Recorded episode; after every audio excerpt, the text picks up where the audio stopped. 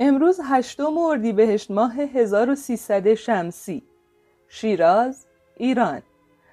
نخستین زن داستان نویس ایرانی متولد شد. شنونده رادیو ایران شهر هستید. اینجا همانند اقوام ایران زمین رنگارنگ است.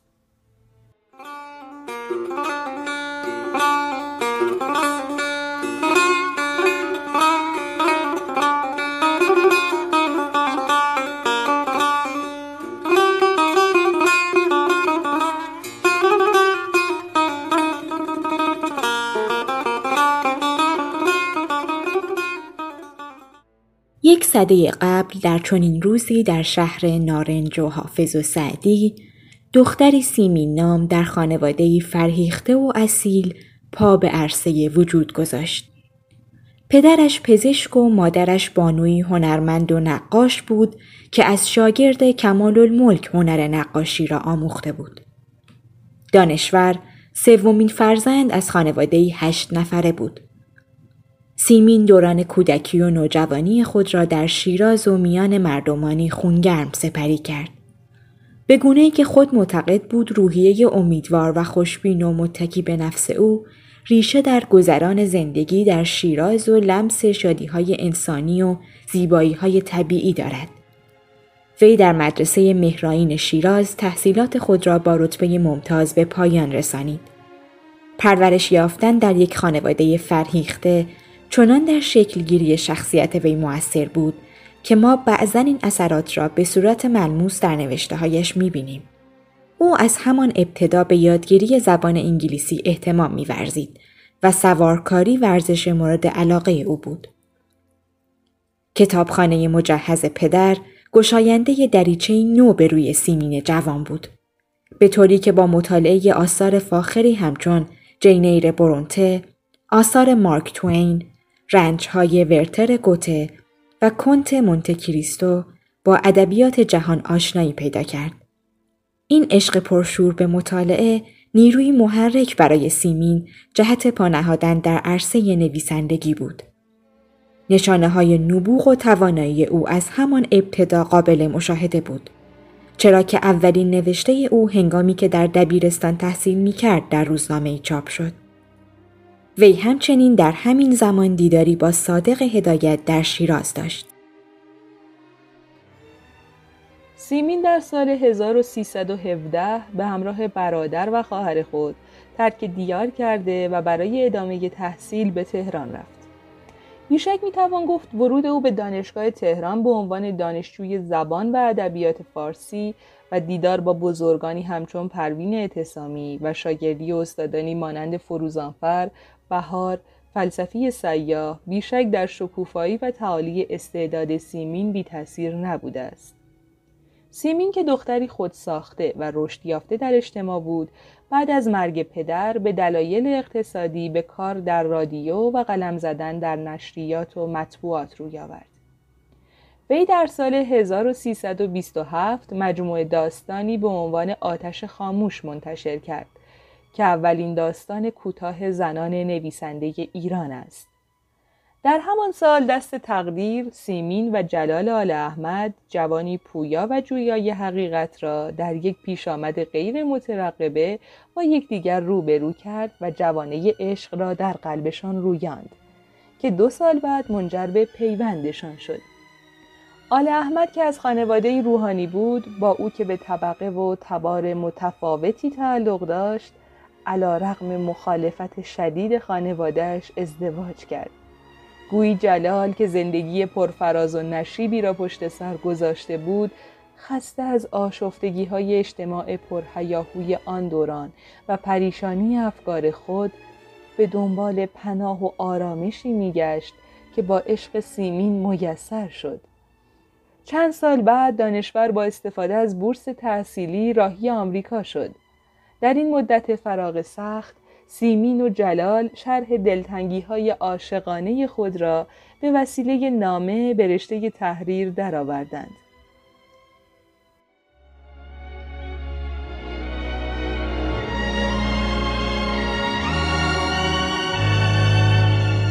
When somebody loves you It's no good unless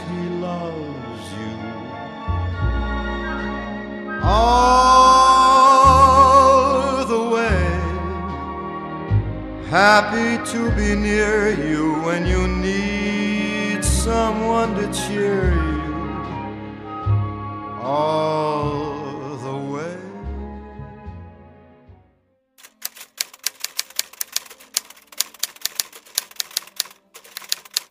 جمعه 19 سپتامبر 1952 28 شهریور 1331 پالو آلتو. جلال عزیزم امروز درست 20 روز است از تو جدایی گزیدم و 20 سال بر من گذشته است. نمی‌دانم می توانی باور کنی یا نه. همینقدر بدان درست مثل مادری که بی فرزندش لغمه لذیذ از گلویش پایین نمی رود این همه جلال و عظمت بی تو برای من نه نمودی دارد و نه لذتی. من در حضور جمع و دلم جای دیگری است. باور کن هرگز نمی‌دانستم اینقدر تو را دوست دارم. باور کن اگر این جدایی روی نمی‌داد هرگز قدر صحبت مطبوع تو را نمی‌دانستم. اکنون می‌فهمم که چقدر زندگی با تو شیرین است. حتی زیر آن سقفهای محقر. حتی در آن مدرسه های کثیف هومه حتی در آن خانه پردردسر آقای دقیقی و حتی در آن خانه پرجنجال و هیاهوی شیرزاد. خلاصه دوست ما را و همه نعمت فردوس شما را. من با تو باشم مرا بس است. اکنون می‌فهمم که واقعا بهشت بی تو برایم دوزخی بیش نیست. کاغذی به محمد علی دانشور همان مرد درازی که برای معلمی کوران امتحان می‌داد نوشتم و از او خواهش کردم اگر نامه ای از من به آنجا برسد یعنی به خانه بین المللی فورا برای من بفرستد و این شعر را هم برایش نوشتم. شنیدم که بهشت آن کسی تواند یافت که آرزو برساند به آرزومندی. و امروز صبح که طبق معمول به پستچی رجوع کردم گفت دو تا کاغذ من از شدت خوشحالی به گریه افتادم. کاغذها را گرفتم. دانشور نوشته بود اینک امیدوار خواهم بود که بهشت را درک خواهم کرد. و کاغذ عزیز تو بود. جلال چقدر قشنگ نوشته بودی. چقدر متاسفم که من نمی‌توانم به تو این گونه بنویسم. من شاگرد تو هم نمی‌شوم. چقدر صمیمی، چقدر ساده و چقدر نجیب. درست مثل خودت. تو خودت را، روحت را، همه چیزت را در نوشتهت می‌گذاری. و این است که نوشته تو در عین سادگی به این حد موثر است. جلال، آیا لازم است بنویسم چقدر عاشقانه، صادقانه و از صمیم قلب دوستت دارم؟ باری از کاغذ تو و از کاغذ ویکی معلوم بود که برای من ناراحت شده اید و خیالتان از بیتابی های من ناراحت است. نه، عزیزم تو تنها یکی از کاغذهای مرا دریافت کرده ای. آن دومین کاغذ من بوده است. تازه وارد بودم، غریب بودم و از تو دور شده بودم. از تویی که بزرگترین خوشبختی من در زندگی دیدار تو بوده و خودم حتی تا به امروز از آن قافل بودم و تازه در این جدایی قدر تو را دانستم. باری برای من ناراحت نباش. این است آنچه خودم به خودم کردم و اینک پاداش جاه طلبی و هوسبازی بیمورد خودم را دریافت می دارم. ولی من فکر می کنم باید عاقل باشم و اکنون که چنین پیش آمدی را برای خودم طلبیدم و راه دور است و آرزو از آرزومند بس بعید بهتر است که عاقل باشم و در اینجا خود را به کار سرگرم کنم. اینجا به خوبی می توان کار کرد. بعد از بازگشت سیمین از آمریکا همراه آل احمد سفری به ایتالیا و فرانسه داشتند که رهاورد آن آشنایی با هنر و ادبیات و تاریخ این سرزمین ها بود. سال 1348 مهمترین و به تعبیری غمانگیزترین سال زندگانی سیمین به شمار می آید. چرا که در تیر ماه این سال نخستین رمان وی سووشون منتشر شد علت نامگذاری این کتاب ریشه در مراسمی دیرینه دارد که از صدها سال پیش در سوی مرگ سیاوش جوان برگزار می‌شد و اشایر جنوب ایران در نوجوانی سیمین این مراسم را برگزار می کردند. او خود چند بار شاهد اجرای این مراسم بود. دانشور با الهام از این سنت کهن به شرح احوال جامعه آشفته خیش می پردازد و به تمثیلی از شهادت طلبی، حق خواهی، مظلومیت و مبارزه تبدیل می شود. بسیاری نقش این کتاب را در انقلاب دهه پنجاه پررنگ می دانند.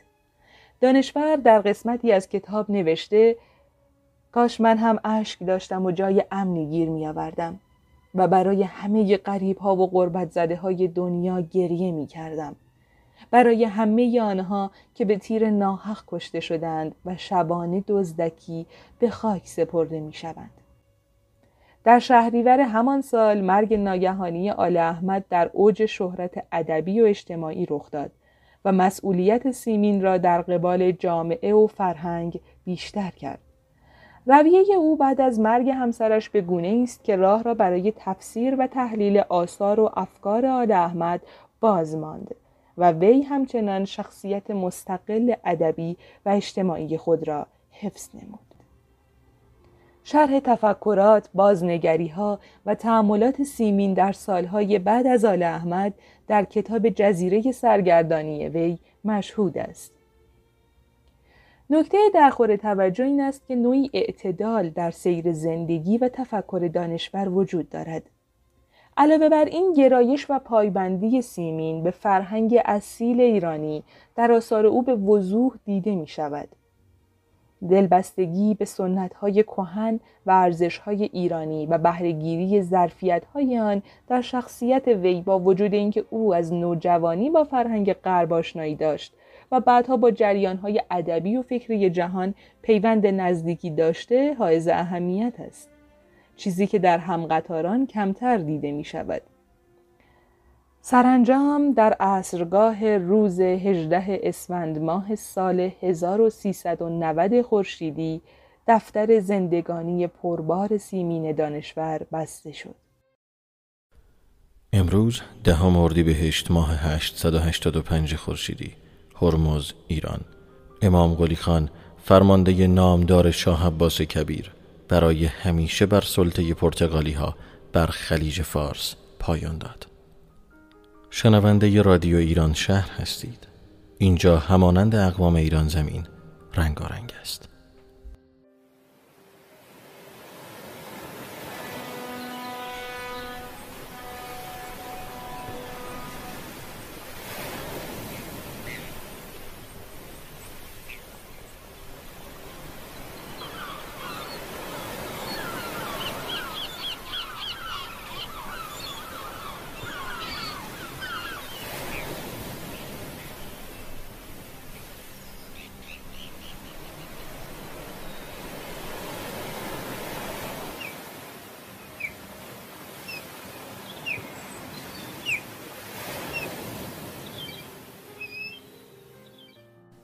خلیج فارس برای ایرانیان به مسابه مام وطن و به بلندای تاریخ پر اهمیت است.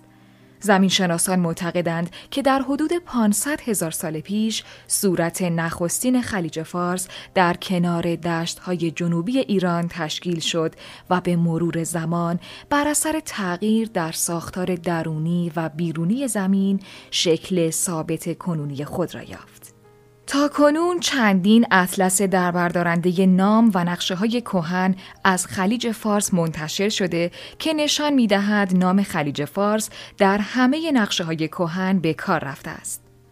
اولین بار یونانی ها بودند که خلیج فارس را پرسیکوس سینوس یا سینوس پرسیکوس که همان خلیج فارس است نامیدند. از آنجا که این نام برای اولین بار در منابع درست و معتبر تاریخی که غیر ایرانیان نوشتند آمده است هیچ گونه شاعبه نژادی در وضع آن وجود ندارد.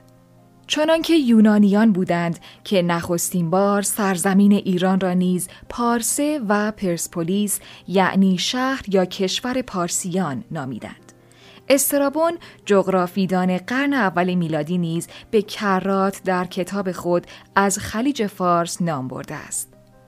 همچنین فلاریوس آریانوس مورخ دیگر یونانی در کتاب تاریخ سفرهای جنگی اسکندر از این خلیج به نام پرسیکونکیت که چیزی جز خلیج فارس نیست نام می‌برد. در متون دوره اسلامی مسعود ابن بطوته، حمدالله مصطفی، یاقوت هموی، حمزه اسفهانی، ناصر خسرو قبادیانی، ابو ریحان بیرونی، ابن بلخی و دیگران از عنوان خلیج فارس برای این منطقه استفاده کردند. گذشته از متقدمان نام برده می توان از نویسندگان عرب متأخر نیز نام برد که در آثار خود از نام خلیج فارس بدون کم و کاست یاد کردند. پس می توان سراحتا نخستین متون مربوط به خلیج فارس را به دوران هخامنشیان نسبت داد.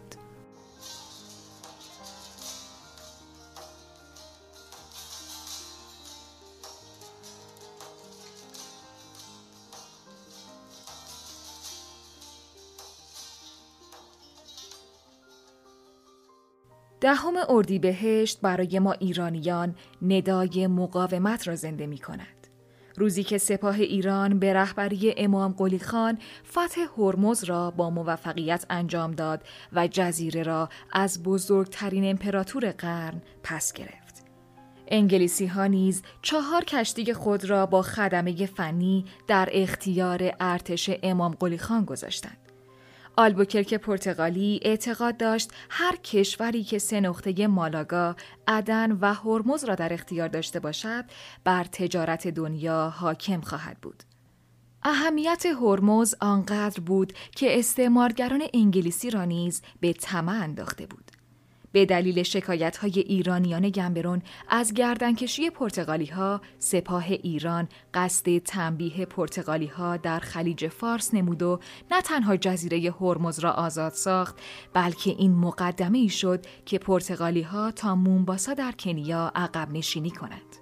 و این شکست شکست های پی در پی پرتغال در شرق آفریقا را به دنبال داشت و با حمایت پادشاهان ایران امام مسقط موفق شد قلعه عظیم مونباسا را در جنگ خونینی که به جنگ صلیبی مونباسا معروف است تصرف کند.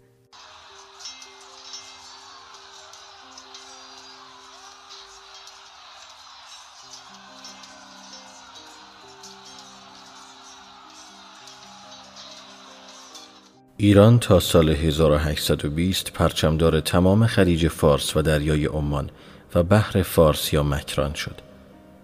انگلیسی ها از شکست پرتغال خورسند بودند. به قدرت ایران اعتراف داشتند و ایران را تنها رقیب قدرتمند عثمانی ها می دانستند. متاسفانه از همین زمان انگلیسی ها که رقیب سرسخت خود پرتغال را از میدان به در برده بودند توانستند جای پایی برای خود در خلیج فارس پیدا کنند. آنها از دور بودن مرکز حکومت صفویه از آبهای خلیج فارس استفاده کردند. آزادانه به تجارت و دریانوردی پرداختند و عملا نبض تجارت در خلیج فارس را به دست آوردند. گرچه در اهدنامه مجمل 1809 و اهدنامه مفصل 1812 حاکمیت ایران را بر کل خلیج فارس به رسمیت شناختند. این در حالی بود که انگلیسی ها با استفاده از نمایندگان ایرانی خود رگ خواب پادشاهان ایران را به دست آورده بودند و توانستند امتیازهای تجاری زیادی را از آن خود کنند. توسعه تجاری در خلیج فارس سبب شد قدرت اقتصادی و تجاری خلیج فارس در دستان اروپاییان باقی بماند که خود نشانه گسترش استعمار از طریق تجارت بود. بعد از مرگ شاه عباس اول به علت ضعف سلاطین پس از او خلیج فارس دیگر مانند قبل نشد و امتیازات بسیار به تجار خارجی علل خصوص انگلیسی ها حضور آنها در آبها و سواحل خلیج فارس ملموس تر شد. به طوری که در قرن هجده میلادی دیگر رقیبی جدی برای آنان در خلیج فارس نبود. پس از این بازپسگیری گویی در گوش مردم ندای اشعار مردمان ایران زمین شنیده می شود ای عشق آفتاب و زمین ای خلیج فارس. چشم آبی همیشگی قصه های من. ولیکن به مسابه تاریخ هر گل خاری دارد. اتفاقات تاریخی نیز بری از این خار نیستند و خروج پرتغالی ها پیامدهای خود را داشت.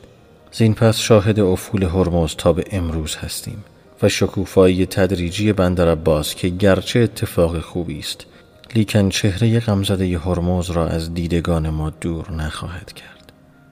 باشد که سبب آبادانی ایران شهرمان باشیم وطن یعنی سرای ترک تا پارس وطن یعنی خلیج تا ابد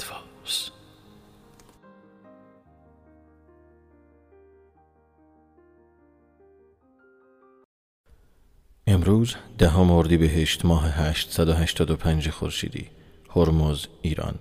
امام قلی خان فرمانده نامدار شاه عباس کبیر برای همیشه بر سلطه پرتغالی ها بر خلیج فارس پایان داد. شنونده رادیو ایران شهر هستید. اینجا همانند اقوام ایران زمین رنگارنگ است.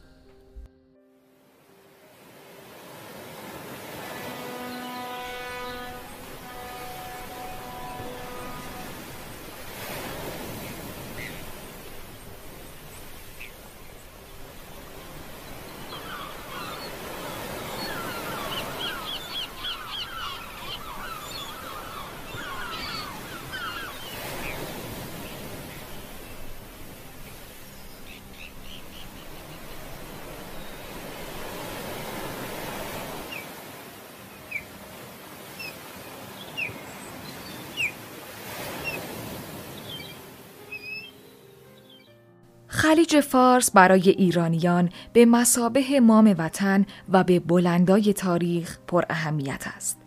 زمین شناسان معتقدند که در حدود 500 هزار سال پیش صورت نخستین خلیج فارس در کنار دشت های جنوبی ایران تشکیل شد و به مرور زمان بر اثر تغییر در ساختار درونی و بیرونی زمین شکل ثابت کنونی خود را یافت. تا کنون چندین اطلس دربردارنده نام و نقشه های کوهن از خلیج فارس منتشر شده که نشان می دهد نام خلیج فارس در همه نقشه های کوهن به کار رفته است. اولین بار یونانی ها بودند که خلیج فارس را پرسیکوس سینوس یا سینوس پرسیکوس که همان خلیج فارس است نامیدند. از آنجا که این نام برای اولین بار در منابع درست و معتبر تاریخی که غیر ایرانیان نوشتند آمده است هیچ گونه شاعبه نژادی در وضع آن وجود ندارد. چنانکه یونانیان بودند که نخستین بار سرزمین ایران را نیز پارسه و پرسپولیس یعنی شهر یا کشور پارسیان نامیدند. استرابون جغرافیدان قرن اول میلادی نیز به کرات در کتاب خود از خلیج فارس نام برده است. همچنین فلاریوس آریانوس مورخ دیگر یونانی در کتاب تاریخ سفرهای جنگی اسکندر از این خلیج به نام پرسیکونکیت که چیزی جز خلیج فارس نیست نام می‌برد. در متون دوره اسلامی مسعود ابن بطوته، حمدالله مصطفی، یاقوت هموی، حمزه اسفهانی، ناصر خسرو قبادیانی، ابو ریحان بیرونی، ابن بلخی و دیگران از عنوان خلیج فارس برای این منطقه استفاده کردند.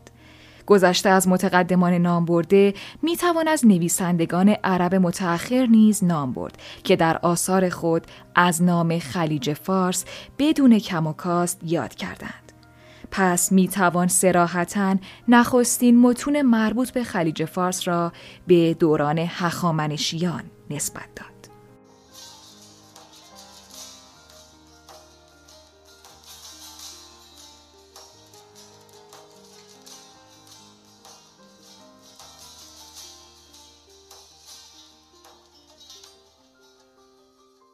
دهم اردیبهشت برای ما ایرانیان ندای مقاومت را زنده می کند.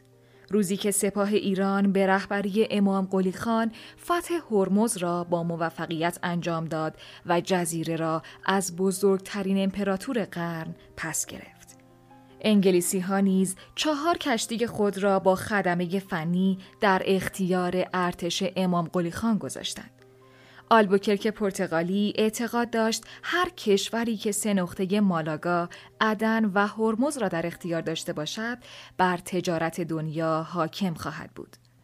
اهمیت هرمز آنقدر بود که استعمارگران انگلیسی را نیز به طمع انداخته بود.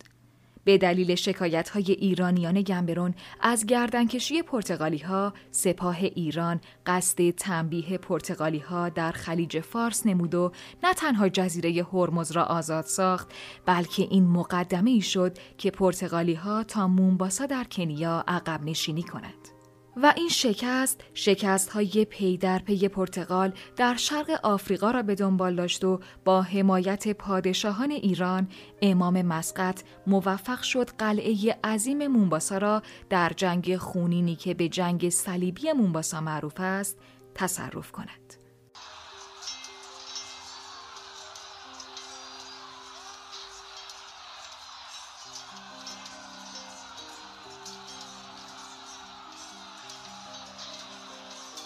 ایران تا سال 1820 پرچمدار تمام خلیج فارس و دریای عمان و بحر فارس یا مکران شد.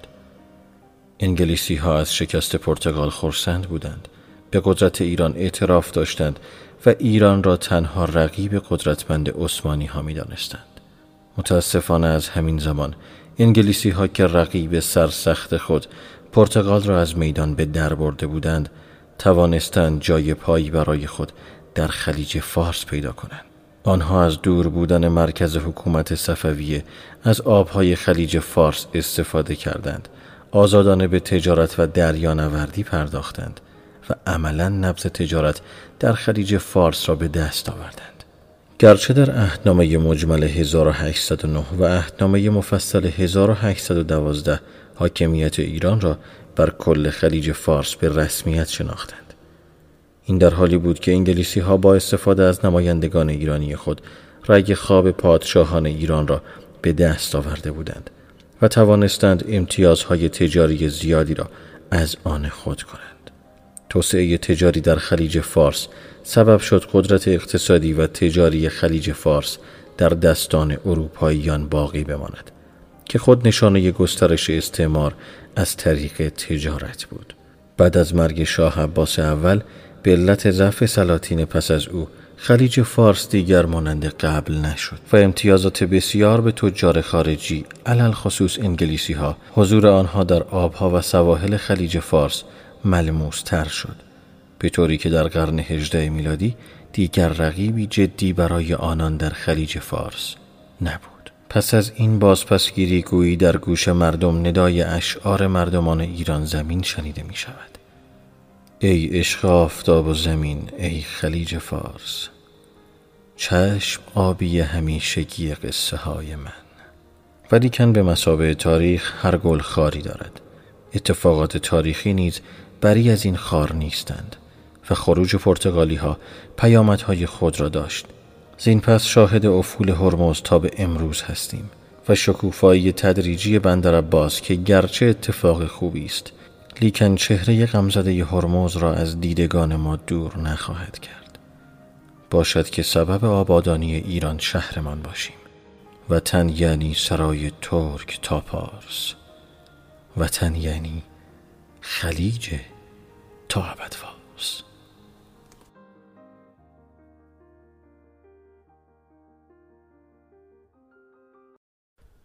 امروز دهم بهشت ماه 885 خورشیدی هرمز ایران. امام قلی خان فرمانده نامدار شاه عباس کبیر برای همیشه بر سلطه پرتغالی ها بر خلیج فارس پایان داد. شنونده رادیو ایران شهر هستید. اینجا همانند اقوام ایران زمین رنگارنگ است.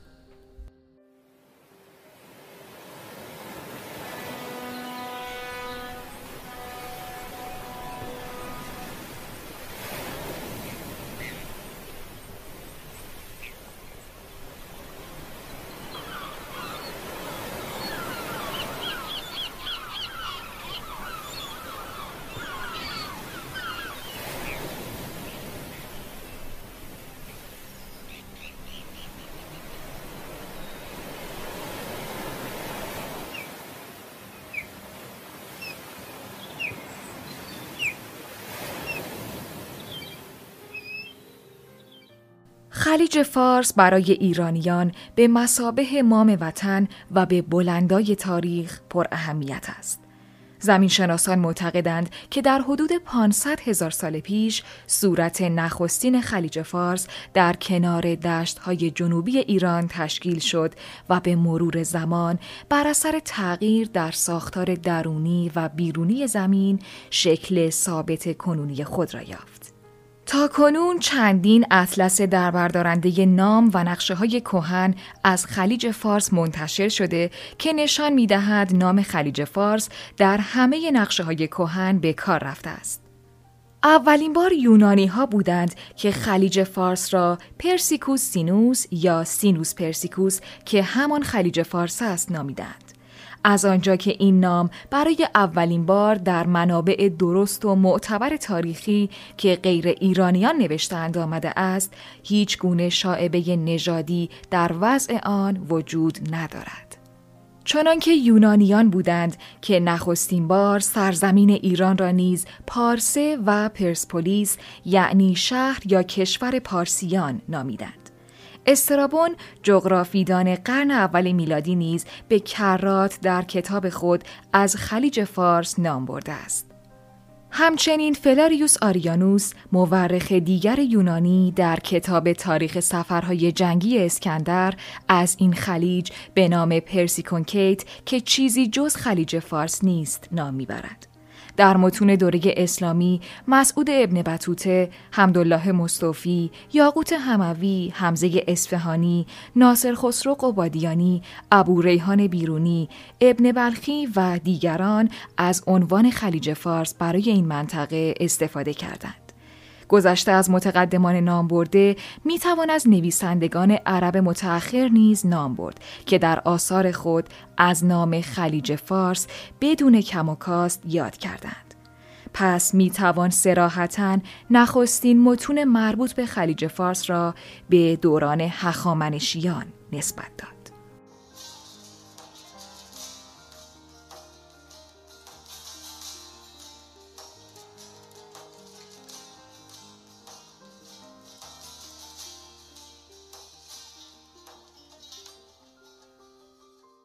دهم اردیبهشت برای ما ایرانیان ندای مقاومت را زنده می کند. روزی که سپاه ایران به رهبری امام قلی خان فتح هرمز را با موفقیت انجام داد و جزیره را از بزرگترین امپراتور قرن پس گرفت. انگلیسی ها نیز چهار کشتی خود را با خدمه فنی در اختیار ارتش امام قلی خان گذاشتند. آلبوکرک پرتغالی اعتقاد داشت هر کشوری که سه نقطه مالاگا، عدن و هرمز را در اختیار داشته باشد، بر تجارت دنیا حاکم خواهد بود. اهمیت هرمز آنقدر بود که استعمارگران انگلیسی را نیز به طمع انداخته بود.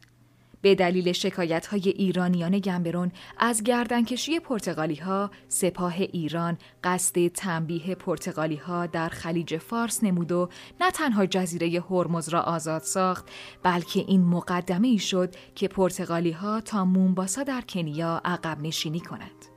و این شکست شکست های پی در پی پرتغال در شرق آفریقا را به دنبال داشت و با حمایت پادشاهان ایران امام مسقط موفق شد قلعه عظیم مونباسا را در جنگ خونینی که به جنگ صلیبی مونباسا معروف است تصرف کند.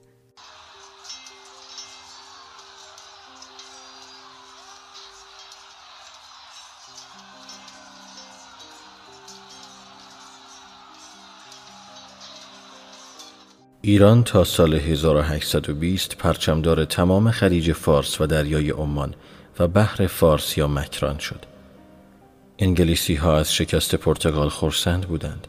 به قدرت ایران اعتراف داشتند و ایران را تنها رقیب قدرتمند عثمانی ها می دانستند.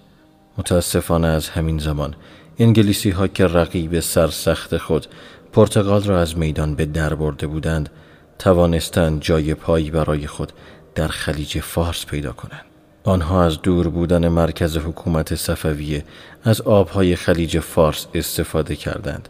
آزادانه به تجارت و دریانوردی پرداختند و عملا نبض تجارت در خلیج فارس را به دست آوردند.